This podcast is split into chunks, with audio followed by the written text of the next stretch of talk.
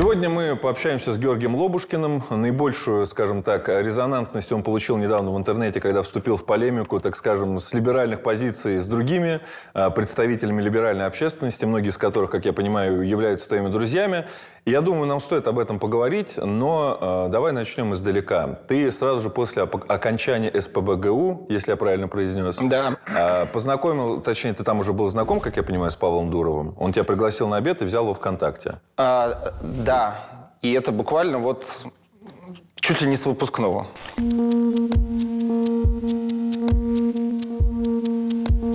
Он говорит, Георгий, приходите в нашу замечательную организацию. И так я начал свой творческий путь в, пресс- в пресс-службе.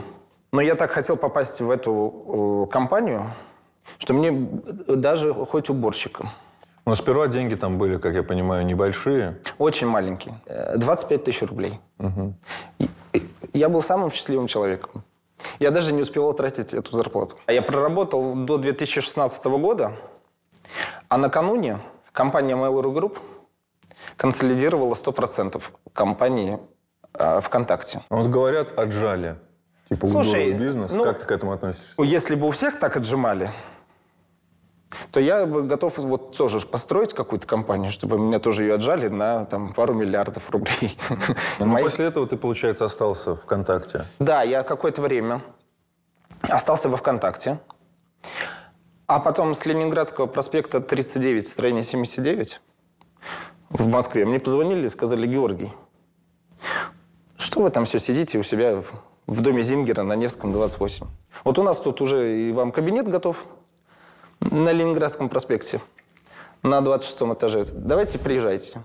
Я говорю, немедленно выезжаю. И через три часа я уже оказываюсь на Ленинградском проспекте 39, строение 79. Вот две такие башни красивые.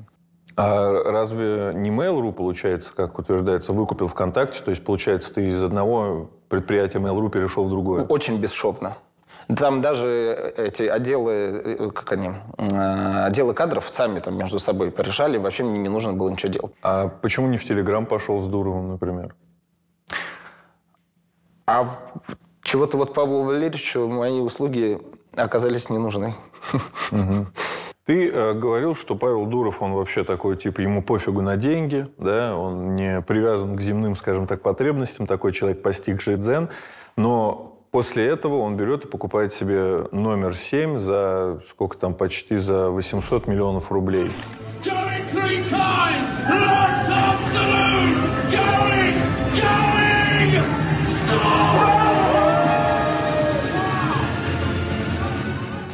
Но в Как итоге, это кстати, его ставку перебили, и, по-моему, судя по новостям, он в итоге не покупает номер 7. Но он был готов. Слушай, вот э, знаешь, что хочу сказать? Я бы не хотел э, Павла Валерьевича Дурова обсуждать как-то хоть что-то из его э, жизни, биографии без уведомления его. Потому что для меня это э, святой. Павел Валерьевич Дуров говорит, что деньги не являются целью. И для него действительно деньги не являются целью.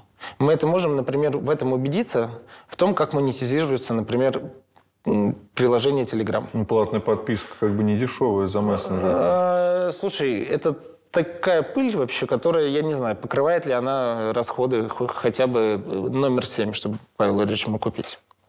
Или реклама. Может Павел Валерьевич Дуров э, въебать сейчас э, там везде рекламу и просто только вот деньги под- подставлять мешок для денег? Может. Почему он этого не делает? Потому что он больше про красоту. Он делает красивые продукты. Вот в этом его миссия. Пока он их делает, чего-то там ему при- прилипает, слава богу. Он может себе покупать и должен покупать все, что он захочет, потому что он несет в этот мир красоту.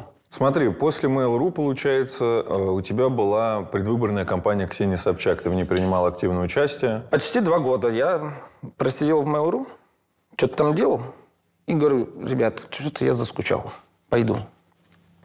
И в, в день, когда я написал, что я ушел, Ксения Анатольевна объявила о том, что она баллотируется в президенты.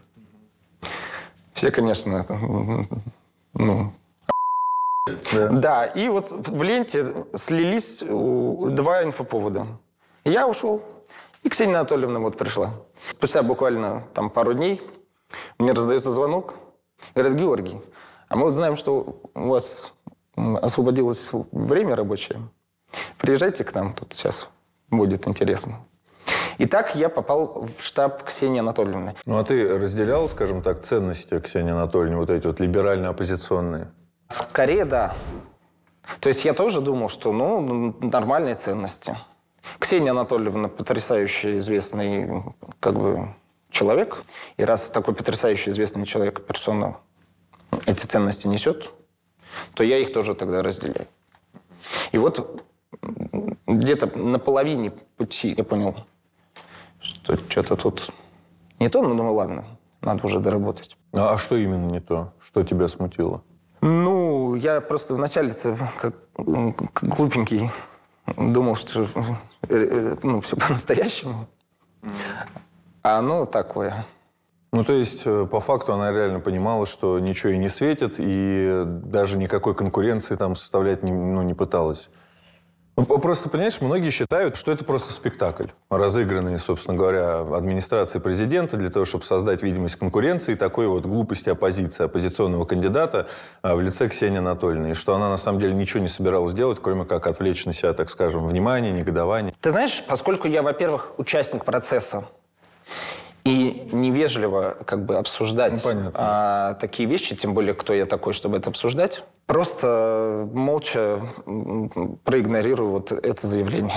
Хорошо, но, собственно говоря, мне все равно примерно все понятно. Но а, давай тогда поговорим не о внутрянке какой-то вот этих вот предвы- предвыборных кампаний, да, а о, скажем так, вот самих по себе либеральных ценностях, которые ты разделял. Вот ты думал, что действительно там, если Россию сделать более демократичной, убрать там Путина и всех, все будет типа хорошо, и реально разделял ценности Ксении Анатольевны. А она сама в них, как ты думаешь, вообще верит? Смотри, мы же не знаем, во что может верить Ксения Анатольевна. Потому что Ксения Анатольевна настолько блестящий профессионал, восхитительный, что у нее такой уровень брони, защиты, что никто, наверное, туда не проникнет, кроме нее самой, внутрь, как бы, и не поймет, что она на самом деле разделяет. Может, она, она вообще ничего не разделяет. Просто и это вот такой образ, вот, который там, ей помогает, я не знаю, денежки зарабатывать. Поскольку мы живем в эпоху постправды, вообще не важно, кто что разделяет на самом деле внутри. Важно, как бы, что на, на выходе мы видим, какую картинку на там, ка- телеканале CNN, например, или в газете «Нью-Йорк Таймс». Мы, конечно, 20 лет под обаянием Данила Бодрова думали, что сила в правде. И несли эту правду. А выясняется, что сила-то в постправде. Ну, скорее в пистолете, который был. Нет, мы вернем, я думаю, что рано или поздно вернем обратно такое положение вещ- вещей, чтобы сила опять стала в правде. И, и- и, может быть, и переснимем, там, «Брат 3» будет, я не знаю. Брат 3 уже выходит со Стасом О. Борецким в главной роли. И Отлично. это уже просто как бы чувак, у которого права, по сути, и они там из- измываются над ним как хотят, о чем многие негодуют. Ну, смотри, э, ну, ты в целом был вхож в это, в либеральные круги, ты, Ты насколько знаешь, я знаю... смотри, я, поскольку работал в э, организациях, как бы в бизнесе, мне политика вообще не интересна была. Я никогда не ходил ни на один митинг там. Ну, потому что вообще не понимал этого прикола. Но лента у меня, фейсбучная, там, твиттер, там, СМИ я читаю. Она, да, конечно, фанила постоянно. И вот когда у тебя постоянно фонит что-то, ты сам начинаешь вот облучаться. И я не то чтобы где-то затопил там за либеральные ценности и прочее. Но внутри я думал, ну, наверное, нужно, чтобы у нас там была западная модель демократии. Ну, вот, вот мне так казалось. Я ни в одном сраче на Фейсбуке не участвовал, вообще не писал никаких постов. Мне вообще это было до фонаря. В целом, насколько я знаю, ты вот с тем же Ильей Варламовым неплохо общался. Я с ним не то чтобы общался, мы не дружбаны, у него там свои друзья. И тем более времени нету. И уважаю ли я Илью Варламова как блогера, как вот, ну, специалиста, крутого чувака? Уважаю. Ну, смотри, вот, допустим, просто вот ты там, э, и, ну, к Варламову нормально, к Ксении Анатольевне, да.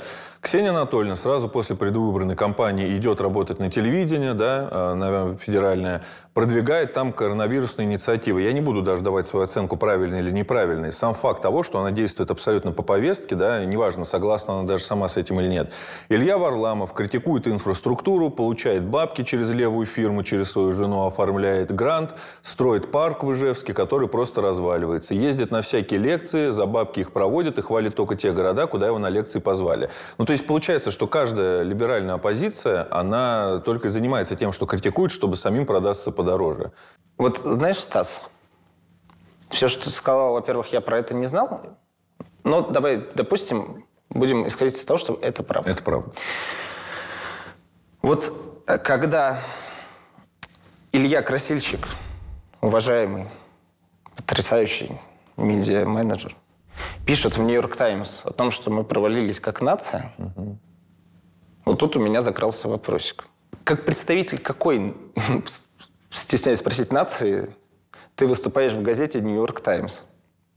Потому что вот я представитель, ну вот своей русской нации, не выдавал тебе мандат на то, чтобы ты шел в, в эту газету и писал там от моего имени. А потом я понял, что умные люди мне сказали, так чтобы получить грант от наших западных партнеров, нужно как можно больше Кается. каяться. И вот, э, наверное, Илья Красильщик, его блестящий талант в том, что вот он смог в газету «Нью-Йорк Таймс» поставить такую рекламу себя, и, наверное, получил, я надеюсь, очень большой грант. А ты говоришь, уважаемый, а просто я Илью Красильщика знаю просто как, э, ну, такого уж, извини за выражение, дефичента, который рассказывал 20 минут про лаваш в каждой рекламе Яндекса. Такое внимание к лавашу, и ты типа думаешь, у вас забастовки рабочих, курьеров, да, у вас там такие проблемы, вы так людей обманываете, а он на презентации, вот, ну, реально 20 минут лаваш, лаваш, лаваш, лаваш, лаваш, мы за этот лаваш, мы его там сами выпекли и. А в чем вообще его заслуга? По-моему, какой-то дутый петушок, случайно оказавшийся не на своем месте, получавший кучу бабок и ничего из себя не представляющий. Вообще ребята в Яндексе, в этой потрясающей технологической компании, блистательные. Э, Я считаю, что вы лучший в мире. С настройками у людей немножко вот плохо. И поэтому, конечно, резонный вопрос, который ты задаешь Андрею Сибранду, ну, это первый, который возникает у всех, кто там не работает. Первый вопрос, который хотелось бы задать, это по поводу компании Яндекс. Почему там такое огромное количество людей, которые прям, ну, как будто бы не любят Россию, создается такое впечатление? Вы знаете, у меня близко нет такого ощущения. Простите, если мы собираемся писать политический репортаж, я сейчас встаю и не, ухожу. мы, мо- не, мы можем набрать тогда этот вопрос. Не-не-не, мы не, не пишем. Вы что-то начали писать, я дальше не играю. Простите, так не делается. Есть общественное мнение. Кажется, что они ал- алгоритмы свои любят больше, чем людей вообще. На водителей и на курьеров, и вообще на всех, кто э, этот эм, процесс обслуживает, им абсолютно. Но что я тебе хочу сказать? Я вот весь год прошлый переживал действительно, что Яндекс, с ним что-то случится, и он рухнет. Потому что это очень хрупкая архитектура, и вот они все там разбежались, как, как в Израиле, детишки. да. Там кто в Ереване там офисы, там в Стамбуле офисы. И я думаю, господи, да пускай где угодно у них будут офисы. Но лишь бы вот эта вся богадельня работала. Вот что там под капотом, какие они испытывают, какие у них э, взгляды, интересы, вообще плевать. Пусть делают, вот чтобы у меня Яндекс Лавка работала. И, и пускай. Поэтому, может быть, и не нужно их переубеждать. Посидят там в Ереване, там, или не знаю где, поймут, что а, лучше города, чем Москва, где они работали в центре города. Вообще, надо еще поискать. Ну, когда-то ты говорил, что Дубай – это лучшая страна в мире. Я говорил это, я действительно говорил, но я говорил лучшее место для переезда из России. Не лучше Россия, а лучше для переезда. И поэтому я туда переехал. А ты из э, или после начала СВО уехал, или до этого? Я уехал вот летом, короче. Ну, то есть уже там типа 3-4 месяца шло СВО. Уехал из-за этого или по каким-то другим причинам? Ну, типа, Прич- все поехали. Причины личные, честно, я не хочу их на- называть, они личные. И я не то, чтобы у меня было там сильное жгучее желание вот уехать. Нет. Ну а когда началось СВО, э, что ты почувствовал? Что ты как бы... Ну, я почувствовал, как написал Олег Владимирович Кашин в своем замечательном посте, когда он проснулся. Я и не могу разох обратно. Первое время, честно, было страшно. Ну, страшновато прям физически, что ну, сейчас еще и кнопку нажмет, и все, и, и все. Потом мне стало боязно за будущее. Вот у меня там дети. И, в общем, вот пребывая в этом, в раздумьях и в этом страхе, думаю, блин, я поеду, поеду не очень далеко, понаблюдаю.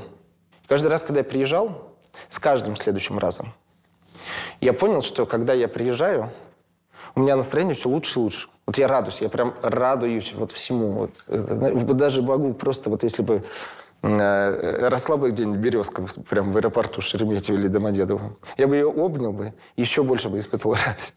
Как это интересно, то есть ты человек там из либеральной условно тусовки, с достаточно либеральными взглядами, пусть и глубоко не интересуешься политикой. И вот ты выкатываешь пост, да, и из э, сути, из семантики того, что ты написал, понятно, что ты не, не вот не именно из-за Apple Pay, но это типа как следствие, и ты не понимаешь, почему начались гонения на всех, ведь если даже это, ну, э, ты конкретно не причастен к СВО, да, Да. никакой не провоцировал, почему ты должен страдать? А они начинают тебя обвинять вообще во всех смертных грехах, нарекают плохим русским.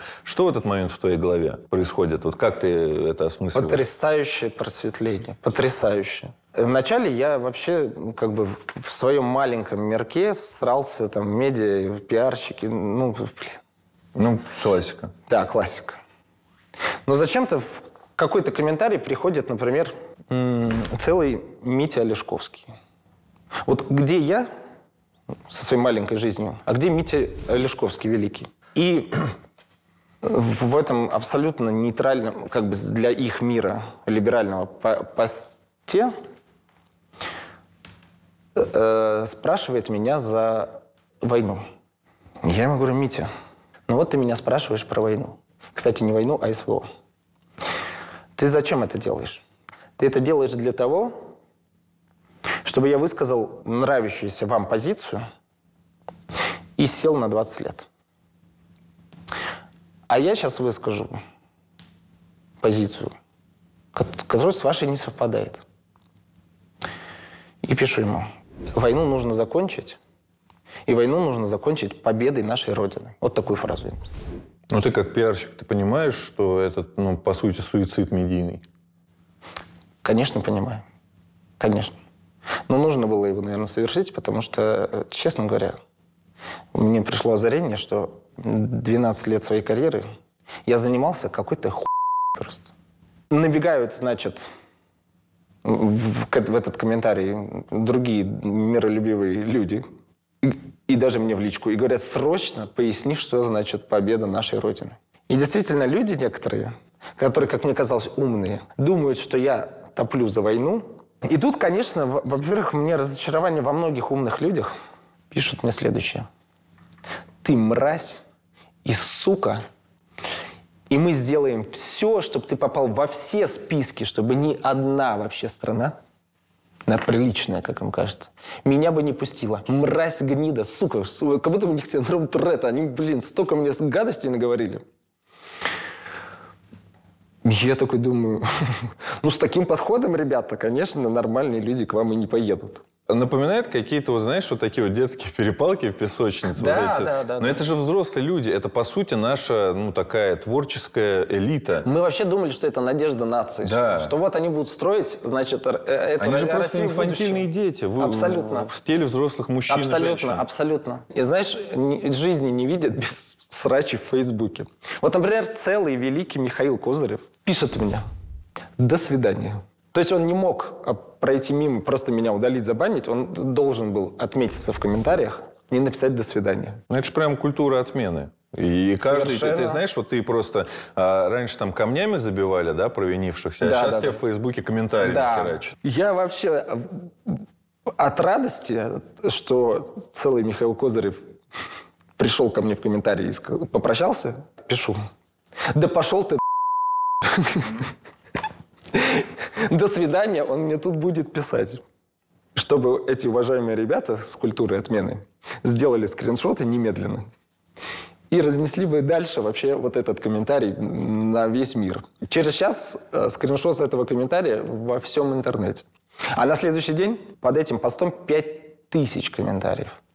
Но самый мой любимый, самый лучший комментарий Бажены Рынски. Она пишет, это ужас. Мне так плохо от вот э, того, что я узнала из этого поста. Ужасно, ужасно, ужасно. А накануне в пятницу мы были с моим другом Михаилом Коневым на м, похоронах Эдуарда Багирова на Троекуровском кладбище. А на Троекуровском кладбище похоронен Игорь Малашенко. Я даже, блин, не помню его отчество, потому что мы всегда говорили Игорь. А Игорь Малашенко был главой штаба Ксении Анатольевны Собчак. И вообще-то этот человек еще основал НТВ, целый телеканал. И вот когда-то жизнь, к сожалению, у него так повернулась, что в его жизни появилась Бажена Рынская. И Бажена Рынская на- настолько э, дистиллированное, настолько чистейшее зло на это. Вот знаешь, вот когда произошел большой взрыв, наверное, э, высвободилось большое количество энергии. Высвободилось в том числе добро и в том числе зло. И вот однажды эти частицы из Вселенной материализовались в Бажену Рынскую. И, и после, через несколько месяцев после окончания предвыборной кампании Ксении Анатольевны Собчак мы все новости, что повешенным найден Игорь Малышенко. Ты представляешь, э, насколько вот зло в данном случае победило добро, что она довела своего мужа до самоубийства, еще причем так. Но однажды вот э, добро вселилось в шлагбаум на какой-то стоянке, и по- Жене Ринский дал к шлагбауму. Тебе Естественно, там крики, вот суды, там что-то еще, я всех засужу, всех вот это. Она же еще судится с, с семьей Игоря предыдущей и называет там всякими плохими словами там гангрена и прочего жену, которая по праву должна получить наследство. Там же, смотри, полгода и, начина... и, и наследники вступают в наследство. И в день, когда вот эти полгода истекают, Бажена объявляет о том, что она скоро станет мамой их с Игорем ребенка. Знаешь, что она сделала? Оплодотворилась? или как? Она разморозила его, ну, у него, видимо, была, по всей видимости, была заморожена сперма. Она свою яйцеклетку и вот Игоря, этот сперму, подселила к суррогатной матери. Та стала бе- беременна их как бы общим ребенком. И чтобы э, отсудить у семьи наследство, она придумала вот так вот. И, и сейчас в мире есть ребенок, маленький человечек, наверняка добрейший, который появился в результате вот такого, например, события.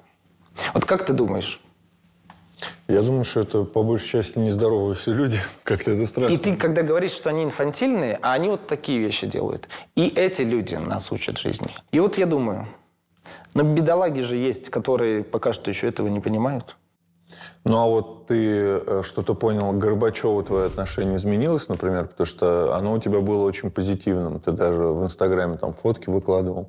Значит, мое отношение к Горбачеву вообще не, не было никак сформированное. И я, поскольку молодой э, и не, не стал свидетелем событий, которым, к которым был причастен Михаил Горбачев, Ну, последствия это Ну, последствия, сейчас. да. Я, не, во-первых, если точно не политик и точно не геополитик, то я оценивать не берусь. Не моего уровня пока что.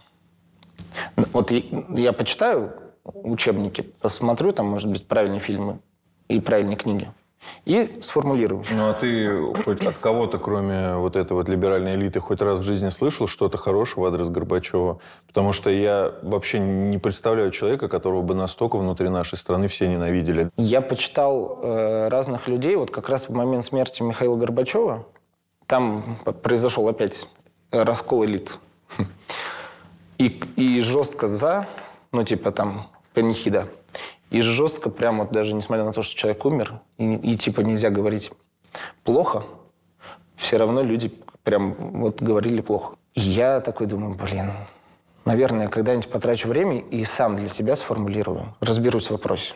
Но если ты говоришь, что даже ты радовался, а ты не злобный человек, Ну вот искренне я никому смерти не желал. И 90-е благодаря нему, и Ичкерия, ну первая, вторая чеченская кампания, все из-за него. Приднестровье, СВО в Украине, это все следствие действия этой мрази. Ну ладно, э, не будем Да, горевать вообще. по Советскому Союзу, но все-таки до начала интервью ты сказал, что социализм, коммунизм это как бы круто, и нам надо к этому возвращаться. В какой момент вот э, либеральной э, идеи ты пришел к этому? а, ты знаешь, э, как бы социализм, коммунизм – это те слова, которые, может быть, неправильно сформулируют м, ту концепцию, которую я вот думаю, что надо сделать. Но почему я думаю, что они, может быть, даже лучше? Потому что я посмотрел на капитализм повнимательнее. Изнутри. Да, изнутри. Отсюда вот чистый, чистый, чистейший капитализм может быть не так хорошо виден. А вот посмотрев прямо изнутри, я понял, что более жестокого вообще экономического устройства Не существует. не существует. Нужно какое-то другое устройство. Вот нам нужно, наверное, придумать какую-то новую, а может быть, она уже и придумана, концепцию, как-то красиво назвать, потому что, блин, коммунизм у всех, вот ребят типа меня ассоциируется с совком, и, в общем, у него плохой флер. И коммунистическая партия, несмотря на то, что имеет большое количество сторонников, похожа на каких-то, блин, старых дедов, которые опять вот хот- хотят вернуть совок, а люди боятся, что у них сейчас, значит, в совке пропадут все богатства. Ну, Богатства. если ты про КПРФ, то к коммунизму и идеологии к этой они не имеют никакого отношения. Ну вот, э, собственно говоря, в либеральной общественности ты полностью отменен, ты теперь человек не рукопожатный. И что теперь тебе делать своей карьерой? Я в либеральной э, общественности не то чтобы вообще был за хоть сколько-нибудь заметной фигурой, но теперь, да, эти люди не то, что мне руки не пожмут, а вообще, наверное, убьют. Они же очень миролюбивые. И я сказал мнение, которое с их не совпадает. Но люди, которые мне не пожмут руки, вообще даже не находятся на территории этой страны. Наверняка есть кто-то, может быть, кто-то здесь вот плюнет мне в морду. Или там, не знаю, пришлет статуэтку. Ужас. Ну, что делать теперь? А может, я только начинаю жить свою жизнь? Ну а кто-то из твоих э, реальных, скажем так, друзей, с которыми ты хорошо общался, они с тобой разорвали отношения после вот этих высказываний?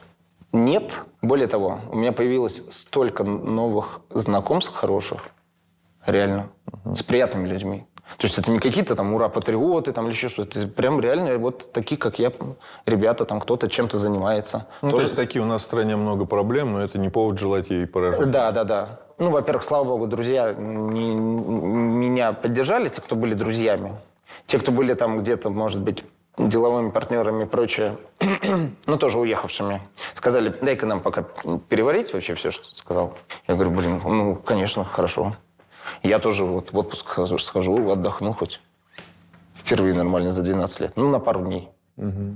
Потому что все-таки денежки-то закончатся быстро, и нужно что-то придумывать. И я вообще рад э, этому событию больше, чем переживаю.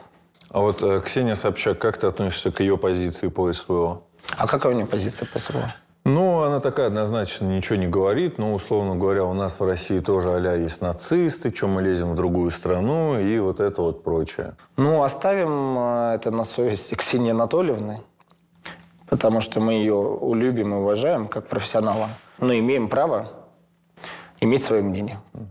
А Ксения Анатольевна имеет право иметь свое мнение. Поэтому мы Ксению Анатольевну оставляем в покое. Ты достаточно хорошо знаком с Антоном Красовским и всегда о нем очень положительно высказывался.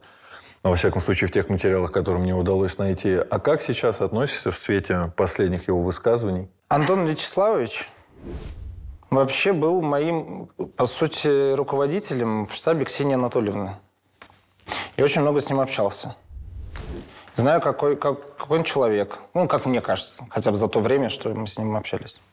Знаю, какой он в деле. Я высказывался о нем хорошо, потому что я прежде всего уважаю его талант. Иногда Антон Вячеславович Красовский ну, как это? Как нас всех. Ну, не знаю, может, нервы не выдерживают, может, еще чего-то. Ну, работа все-таки у него такая, знаешь, не позавидуешь. Нервная. Его заносит. Когда его заносит, он потом признает это, извиняется. Я считаю, что вот да, мы должны его простить. Конечно, очень грубо звучит, когда э, там про детей, там еще что-то про женщин. Ну и в контексте того, что он с Ксенией Собчак на фоне портрета Бандеры э, позировал, и как-то ему это нравилось, весело все было, его высказывания другой немного смысл даже приобретают. Э, Слушай, ну, раз уж ты мне задал этот вопрос, и мы заочно с- обсуждаем Антона Вячеславовича Красовского, то скажу, по-моему, он как-то то ли жил на Украине, то ли как-то, в общем, это недалекая для него страна. Ну тогда какой он сейчас, вот, собственно говоря, на фоне Бандеры позировал, а сейчас высказывается за СВО, э, тебе не кажется, что это так? Он не особо на это право имеет, учитывая, что он это славил. Мы даем человеку право, любому, изменить свое мнение. Допускаем, что он может изменить свое мнение. Передумать. Неважно почему. Хоть заплатили, хоть у него реально поменялось настроение. Можем. И должны. Помимо даже высказывания его про детей, он был там в Яблоке в предвыборной кампании. Ой, не Яблоко, а этого. а, Прохорова, да. Потом... И что-то часто как-то у него мнение меняется. Но меняется мнение у человека. Это характеризует его как э, там, человека. Но как профессионала не характеризует. И от слов, от хороших, добрых слов, которые, ты говоришь, я говорил в его адресе, я не отказываюсь. Вот и все. Газета «Коммерсант», что у вас с ними за конфликт? Моя работа 12 лет связана с тем, чтобы в газете «Коммерсант» выходили нарядные новости про бизнесы, в которых я работаю. Но не профессионалы, бездари, которые каким-то образом попали в этот издательский дом и пишут там материалы, очень сильно портили мне настроение. И вот я привел в пример там одну статью, до которой ну, как бы надо было что-то предъявить. Вот я она была, она вышла вот, там примерно в районе месяца, как я пришел в компанию ПАО «Вимпелком». Она абсолютно непрофессиональная чушь. И вот эта новость попала на передовицу этой газеты. Она называлась «Пробей на яркой стороне». Я вижу имя, кто же написал такую замечательную статью, которая еще разлетелась и испортила настроение не только мне, а еще всем вообще уважаемым людям, работающим в ПАО «Вимпелком». В этой статье утверждалось, что через Билайн можно там уже пробить абсолютно любого человека, Да. купить там за какие-то копейки. Короче, Это было ложью. А, Смотри, а, вот э, компания ПАО «Вимпелком» большая, и зачем-то люди в разных отделах регистрируют, ну, видимо, такие правила. На компанию всякие бронируют э, там э, эти адреса, и какие-то там гипотезы тестируют, ну, маркетологи или кто-то. И вот они вообще нас не спрашивая никого, все это делают. И я вообще узнал о, о существовании этого сайта от э, журналиста газеты «Коммерсант», который задал мне вопрос, что это такое. Я еще, блин, потратил время, чтобы най- найти, кто вообще владелец этого э, сайта, чтобы спросить действительно, что это такое. И они говорят, да, просто сидим, развлекаемся. Тестируем гипотезы, собираем там какие-то заявки. Я говорю, ребятушки, пожалуйста, срочно закройте. Но Никита-то Королев из газеты «Коммерсант» уже увидел. Уже скриншоты сделал. И статью свою начал писать. Все, Анушка разлила маслица. Проблема в том, что пробив для телеком-бизнеса – это болезненная тема. И когда про твою компанию выходит в заголовке на передовице слово «пробей на яркой стороне», еще такой ехидный, веселый заголовочек такой, то, блин, это очень плохо. Ты потом это говно будешь отмывать от своей репутации очень долго. Поэтому Вот накапливая от таких вот статей злость. В один прекрасный момент зачем-то меня кто-то тегает, а, его, э, его руководитель там в каких-то комментах, ну, короче, какая-то фигня, просто мелкая фигня. Я отвечаю. «А Ваш Никита Королев конченое чмо и мразь. Она, конечно же, сразу пишет пост на Facebook. Конечно. О том посмотрите, вообще полюбуйтесь. Ну, ты же понимал, что это тоже будет Конечно. чревато увольнением? Конечно, конечно. А я сделал следующим образом. Я вначале уведомил своих любимых работодателей, потому что я их уважаю, люблю. И не хочу, чтобы хоть вообще капля э, негатива на них пролилась. Поэтому я говорю, смотрите, я заявление об увольнении подаю, сообщаю об этом в Фейсбуке, и дальше делаю вообще сам, что хочу. Они говорят, Жора, очень жаль, очень жаль. Но что мы можем поделать? И пишу свои посты про Никиту Королева. Я, кстати, на самом деле, э, ну, вообще, мне человек впервые в жизни стрелку забил. То есть я даже в школе на стрелки не ходил. Я тебе сказал, давай разберемся на кулаках. Он пишет в комментариях, а, приезжай, значит, в такое-то место, и все мне скажешь в лицо. Я думал, что он Ну, меня он тоже хочет. либерал, видимо, да? Слушай, не знаю, да мне пофиг. Ну, Не, обычно так либералы сразу приезжай. Они типа за слова, за правовые решения. но Да, да, да. Но э, он не писал про физическую расправу или еще что-то. Он писал, приезжай, все это обсудим. Я буду в безлюдном месте один, но я стал повышать ставки. Вообще так впадло было ехать, честно. Вот чисто с бытовой точки зрения, куда-то переться. Но думаю, блин, я же уже там в комментариях уж теперь надо за базар тоже отвечать. К его чести Никита Королев действительно меня не убил, не дал в морду. Мы сколько там, 30 минут поговорили, пожали друг другу руки и разошлись. Я от такой, ну, восхитился таким, такой мужественностью, что пообещал ему, говорю, Никита, говорю, знаешь, что я сделаю? Я лично у тебя персонально попрошу прощения за то, что я назвал тебя там мразь, чмо и, и все такое вот. Потому что, конечно же, мрази и чмо вы все. И я буду писать про вас, мрази и чмо, про всех. Но на личности переходить не буду, потому что это ну, люди выполняют свою работу.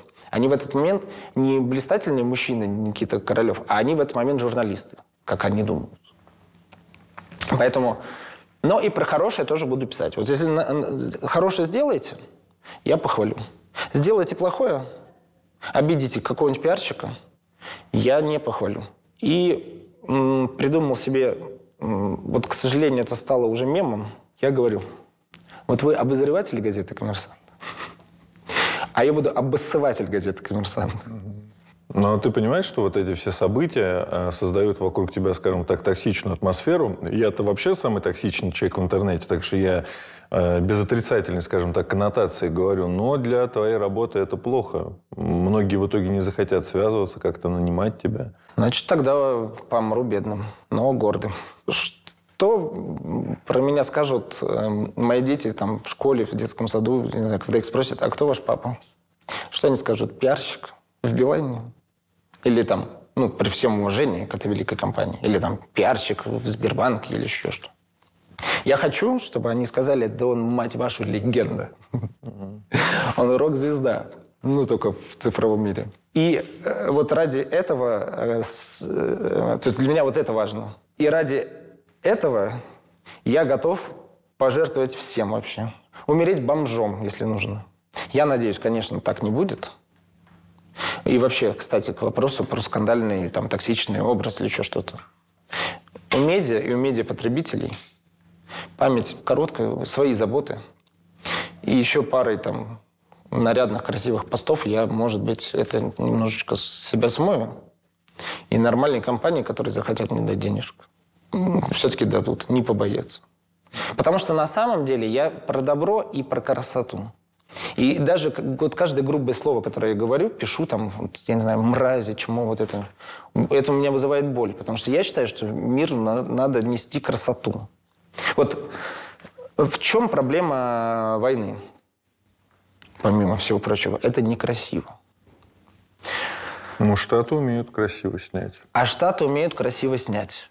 И поэтому Штаты, их замечательные газеты и телеканалы, нашли себе актера, который будет, значит, они которого будут снимать красиво, и они будут э, американскому избирателю его показывать. Так получилось, к большому сожалению, что это президент целой страны. Но с точки зрения пиара, как тебе вообще фигура Зеленского?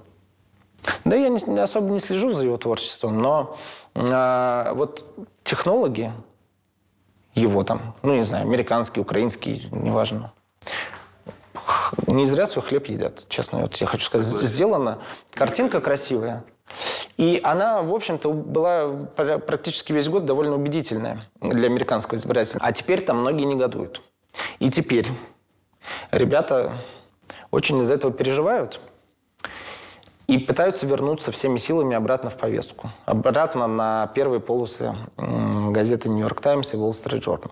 Потому что с первых полос тема ушла. Она не ушла совсем, бу- будем честны.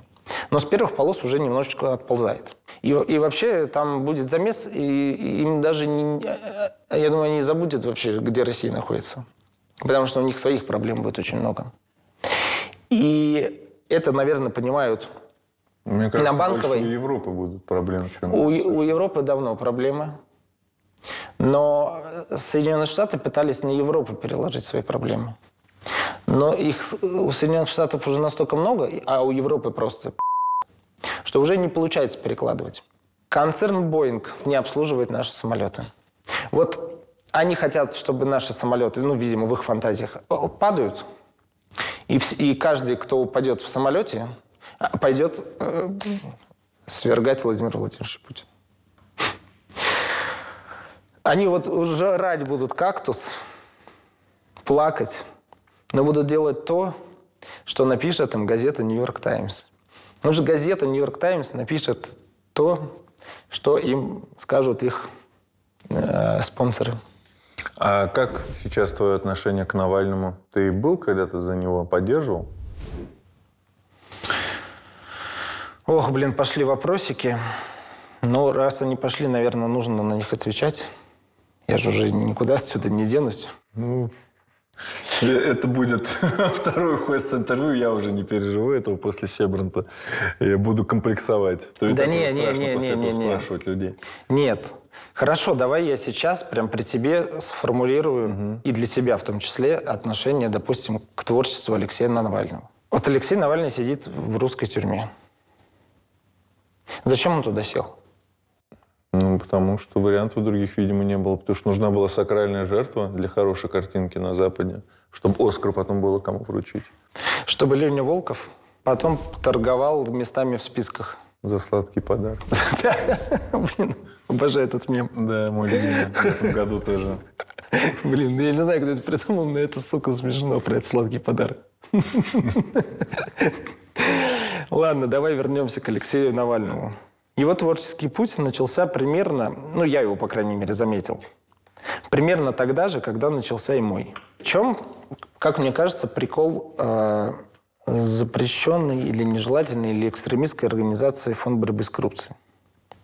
В том, что а, это медиа, потрясающе красивая медиа, которая делает убедительный, неважно, правдивый или нет, мы не знаем.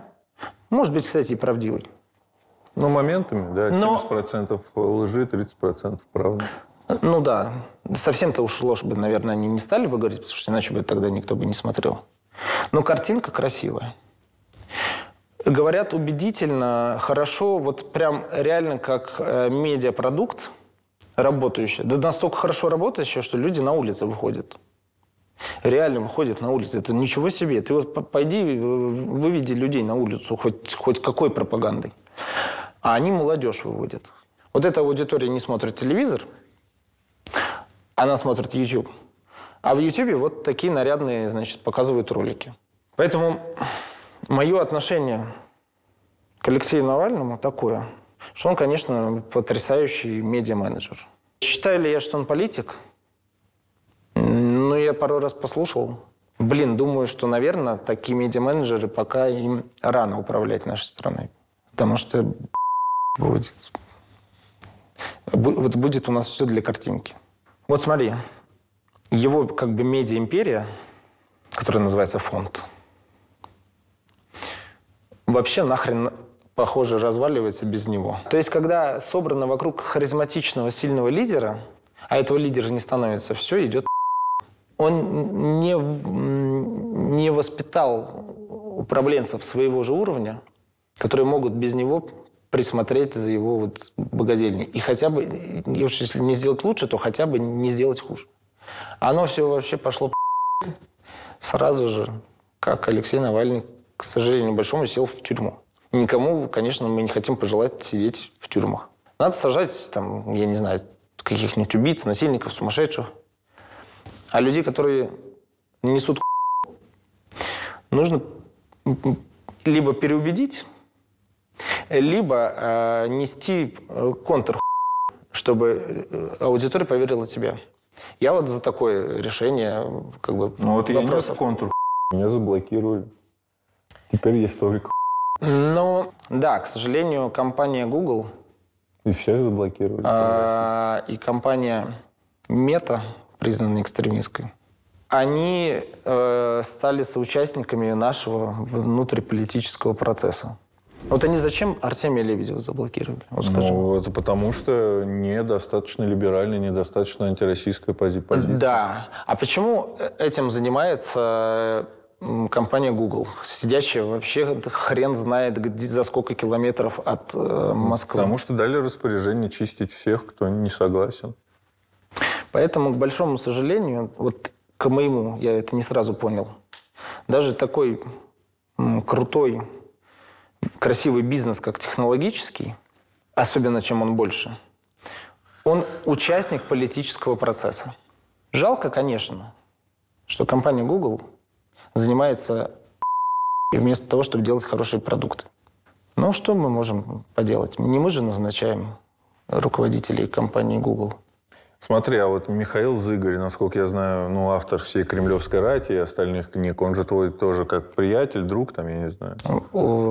Да, много общались. Ну, как бы мы не сидели там, не выпивали, ничего. Ну, знакомы. Ну вот, а сейчас вот у него слава Украине, а, там, за проигрыш России. Ну, поменял свое мнение. Почему поменял? Жить надо на, что-то человеку. Если ты будешь говорить, что ты за СВО, а просто ничего не говорить, например. просто ничего не говорить, а жить на что? Денежки-то. Кушать-то хочется. Поэтому хочется кушать. Чтобы не думать о, о еде, надо, чтобы были денежки. Чтобы ты мог заниматься творчеством, писать книги. Поэтому он сейчас говорит то, за что ему больше платят денежек. Вот и все. Осуждаем ли мы Михаила Зыгоря? Да кто мы такие? Не, я осуждаю, пошел. Но все-таки вот э, тот же там Зыгорь, ты общался, Собчак и прочее, они вот э, вызывали у тебя ощущение, что они там типа как нам обустроить Россию, что они об этом реально пекутся? Или Да. все-таки они просто зарабатывают бабки? Слушай, я думал, что реально пекутся. И, может быть, они даже, кстати, реально думали тоже, что они пекутся о судьбах России. Ну, просто вот с такой оптикой. Ну, просто о судьбах другой России, где они во Да, главе. о, о судьбах э, как-то великой России будущего. Вот сейчас они пекутся о судьбе России, как им кажется, но, но на самом деле пекутся о своей судьбе. О своих бабках, о своих Наверно. счетах. О своих счетах, о своих бабках. Михаил Маратович Фридман, например, перепугался, что не может оплатить уборщицу. Блин, реально хочется ему сделать перевод каким-то образом. Помочь. Ну, чтобы нормально человеку жилось, чтобы он мог и ужин оплатить, и все. А он вместо этого говорит, а вы мои денежки-то вот разблокируйте и отдайте Украине. Ну вот это вот все, отмена там российской культуры, да, а вот эти вот все унижения олигархов наших и, в принципе, отношение такое Запада пренебрежительное, они тебя и надоумили, что что-то как-то похожее не на той стороне? Я в этих раздумьях, и вот к, к- тому, к чему я сейчас вот с тобой говорю, пришел в результате рефлексии. Вот я сам с собой постоянно разговаривал. На этом мне потребовался практически год. Потому что Как сказала замечательная Ксения Анатольевна в одном из роликов, который я случайно увидел, э, хорошую мысль, что когда 24 февраля весь мир не смог Джо Байден, выступая перед миром, сказал, русские или Путин, мы идем за вашим богатством. Он не сказал, срочно остановите войну, прекратите там обстреливать, уезжайте. Он сказал, мы идем за вашими богатствами. И немедленно было это исполнено обещание. Блокировка всего. И вот почему мы э, как бы любили этот, э, наших западных партнеров, демократическую демократию. Верили, что деньги тут сохранят? Мы верили, что институт частной собственности для них даже, наверное, более святой и незыблемый, чем вообще все, чем даже человеческая жизнь. Они же капиталисты. И когда они говорят, ребята, это отменяется, и я такой читаю эти новости, думаю, так, э, странная тема какая-то. Подождите, как же, вы же нам рассказывали с, с вашего красивого телеканала, там, CNN, с вашей деловой газеты The Wall Street Journal. Мы говорили, какой плохой, значит, Путин, он, он тут отжимает, отбирает, а у нас такого бы не было. И бизнес надо у нас строить. И мы верили. И кто-то, ну, в смысле, кто-то верил и строил реально. И деньги там хранил, и вообще и детей отправлял учиться. И, и вот, значит, блокируют счета ну, совсем простых людей, ну, не олигархов. Угу. Причем блокирует, например, такая страна, как Швейцария. Ее самый большой прикол в том, что банковская система – это просто священный грааль. Вот там банк построен, Credit Suisse, а вокруг него стоит Швейцария. И вот этот банк и вся эта Швейцария в лепешку разобьется, но никогда никому ни цента своих клиентов не выдаст. Даже информацию о них. И поэтому прикол Швейцарии в том, что там хранили деньги вообще все. Веря, что это просто вот форт, который неприступен. Дохранились. Ну, Владимир Владимирович же говорил, что, ну, ребята, говорил, возвращайте все, хватит там хранить. Ник, ну, а и чего вот эти умные, богатые люди его не послушали? Вот почему а, они же как-то заработали эти денежки, то есть же надо иметь ум. А с Блиновской ты как-то контактировал вообще, знаком? Нет, слава богу. Нет? Как Нет. относишься к тому, что сейчас ее повязали? Такие ребята, как Елена Блиновская, тоже олицетворение зла. Они зарабатывают свои денежки, не помогая людям, а забирая у них последние деньги. Ей прилетел кармический бумеранг. Просто вот и все. Вот я еще сомневался, есть ли карма. Вот она есть. И когда я вчера, открывая новости, вижу цифру, что ей вменяют неуплату налогов почти на миллиард рублей. Не она заработала миллиард рублей всего, а только налогов не заплатила на миллиард рублей. Угу. Там суммы сумасшедшие. А потом, когда называют суммы, там, допустим, с, с совершенно другой орбиты блогера там, Саши Митрошиной. Я даже не знал, чем он занимается. Ну, какой-то, да, понятно. Или Лерчик, Перчик, блин, я в этом Лерчик, очень плохо шарю, но тоже к ним были вопросики. Я когда вижу суммы только одних неуплаченных налогов, я в таком пребываю, и когда я вижу передачу по домам, которую снял Следственный комитет из дома Блиновской, я думаю, подождите, а почему вообще в этом мире зло вот такое нарядное, так нарядно живут? А я вот типа такой думаю, что я правильные дела делаю. Мало того, что безработный, у меня еще скоро деньги мои закончатся, которые вот мне рассчитали. А если предложат э, стать на смену Пескову? Стать пресс-секретарем президента? Слушай, Согласился бы и что бы делал? У меня... Вот ты знаешь, Пескова нельзя назвать пиарщиком в том смысле, в котором я пиарщик. Потому что Пескова пиарщик – это вот какой-то хипстер, знаешь, вот звучит как ну, где-то вот там в стартапах, там, ну, даже в, в IT-компаниях. Ну, вот. а Песков – это пресс-секретарь президента России. Человек э, в таком дзене, в таком спокойствии отвечает на такие вопросы, с такой, знаешь, интонацией сейчас вот прям ровно так вот, что ты думаешь, ну тебе. Вот что я должен сделать, на какие курсы сходить, я не знаю, у кого поучиться, чтобы когда-нибудь, если вдруг кто-нибудь мне предложит хоть похожую где-то по уровню должность, я бы мог так же э, работать. Ну, короче, сейчас ты бы не вывез так. Мне кажется, что э, пока не хватает еще мудрости, еще молодой. Но поучиться бы у таких людей рядом хотя бы постоять, я бы хотел. Смотри, ты писал, что хочешь попробовать себя в карьере стендап-комика. Я действительно хочу попробовать себя в карьере стендап-комика, но не стендап-комика, как вот замечательный стендапер на ТНТ. Я обожаю просто стендап. Я бы хотел, ну, не зарабатывать этим, вот прям ездить с гастролями там, а нести какую-то вот свою мысль с помощью формата стендап, чтобы рассмешить людей. Я вообще считаю, что рассмешить людей – это великий талант. И поэтому люди, которые могут рассмешить других людей, и чем больше они могут, тем лучше, у меня вызывают восхищение. И я вот вообще, из-за чего больше я всего переживал, когда началась, началось СВО. Я переживал, что моя любимейшая передача «Вечерний Ургант» прекратила свое существование. Потому что все 10 лет своей карьеры я думал постоянно, что бы мне такого придумать, чтобы Иван Ургант меня позвал в свою передачу, чтобы я хотя бы там пок- показался. Я смотрел каждый день в телевизоре. Ну, судя по последнему высказыванию, надо Зигу скинуть, и сразу туда попадешь. Но мне кажется, для Ивана Урганта не закрытая дверь сюда, в Россию обратно. И я надеюсь, что когда-нибудь он где-то вот материализуется. Хоть в телевизоре, хоть в Ютьюбе. Ну, Хоть в тюрьме. Да, это шутка, если что. С Навальным будет Навального смешить. Навальный вместо Хрусталева будет.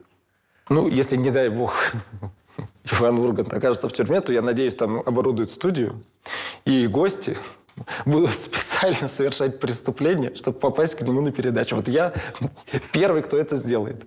Знаешь, что общего между рождественским гусем и выборами? Яблоко в жопе.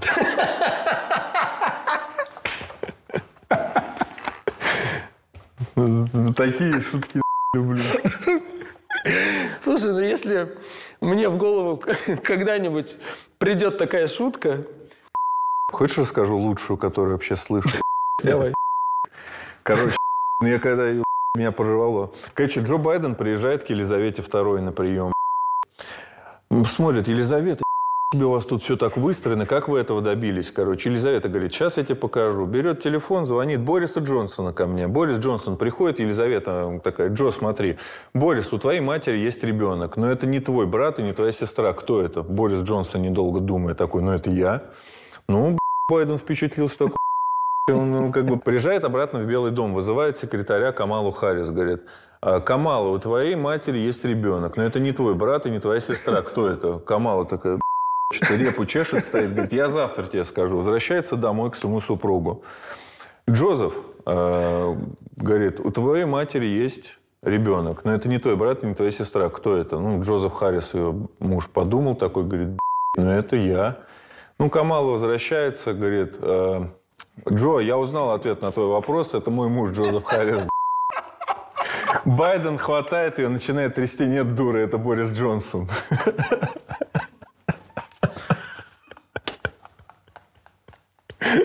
Я просто много раз рассказал, но это меня вообще прорвало. Ой, не могу, не могу, подожди, я... Дай-ка я попью водички. Ой, хорошо, хорошо, прям. Вот пошла тепленькая. Надо было вот только шутки эти рассказывать друг другу. Слушай, я иногда читаю, вот в моей философии, есть такая тема, что если шутка очень смешная, мир обязан ее услышать, чего бы тебе это ни стоило.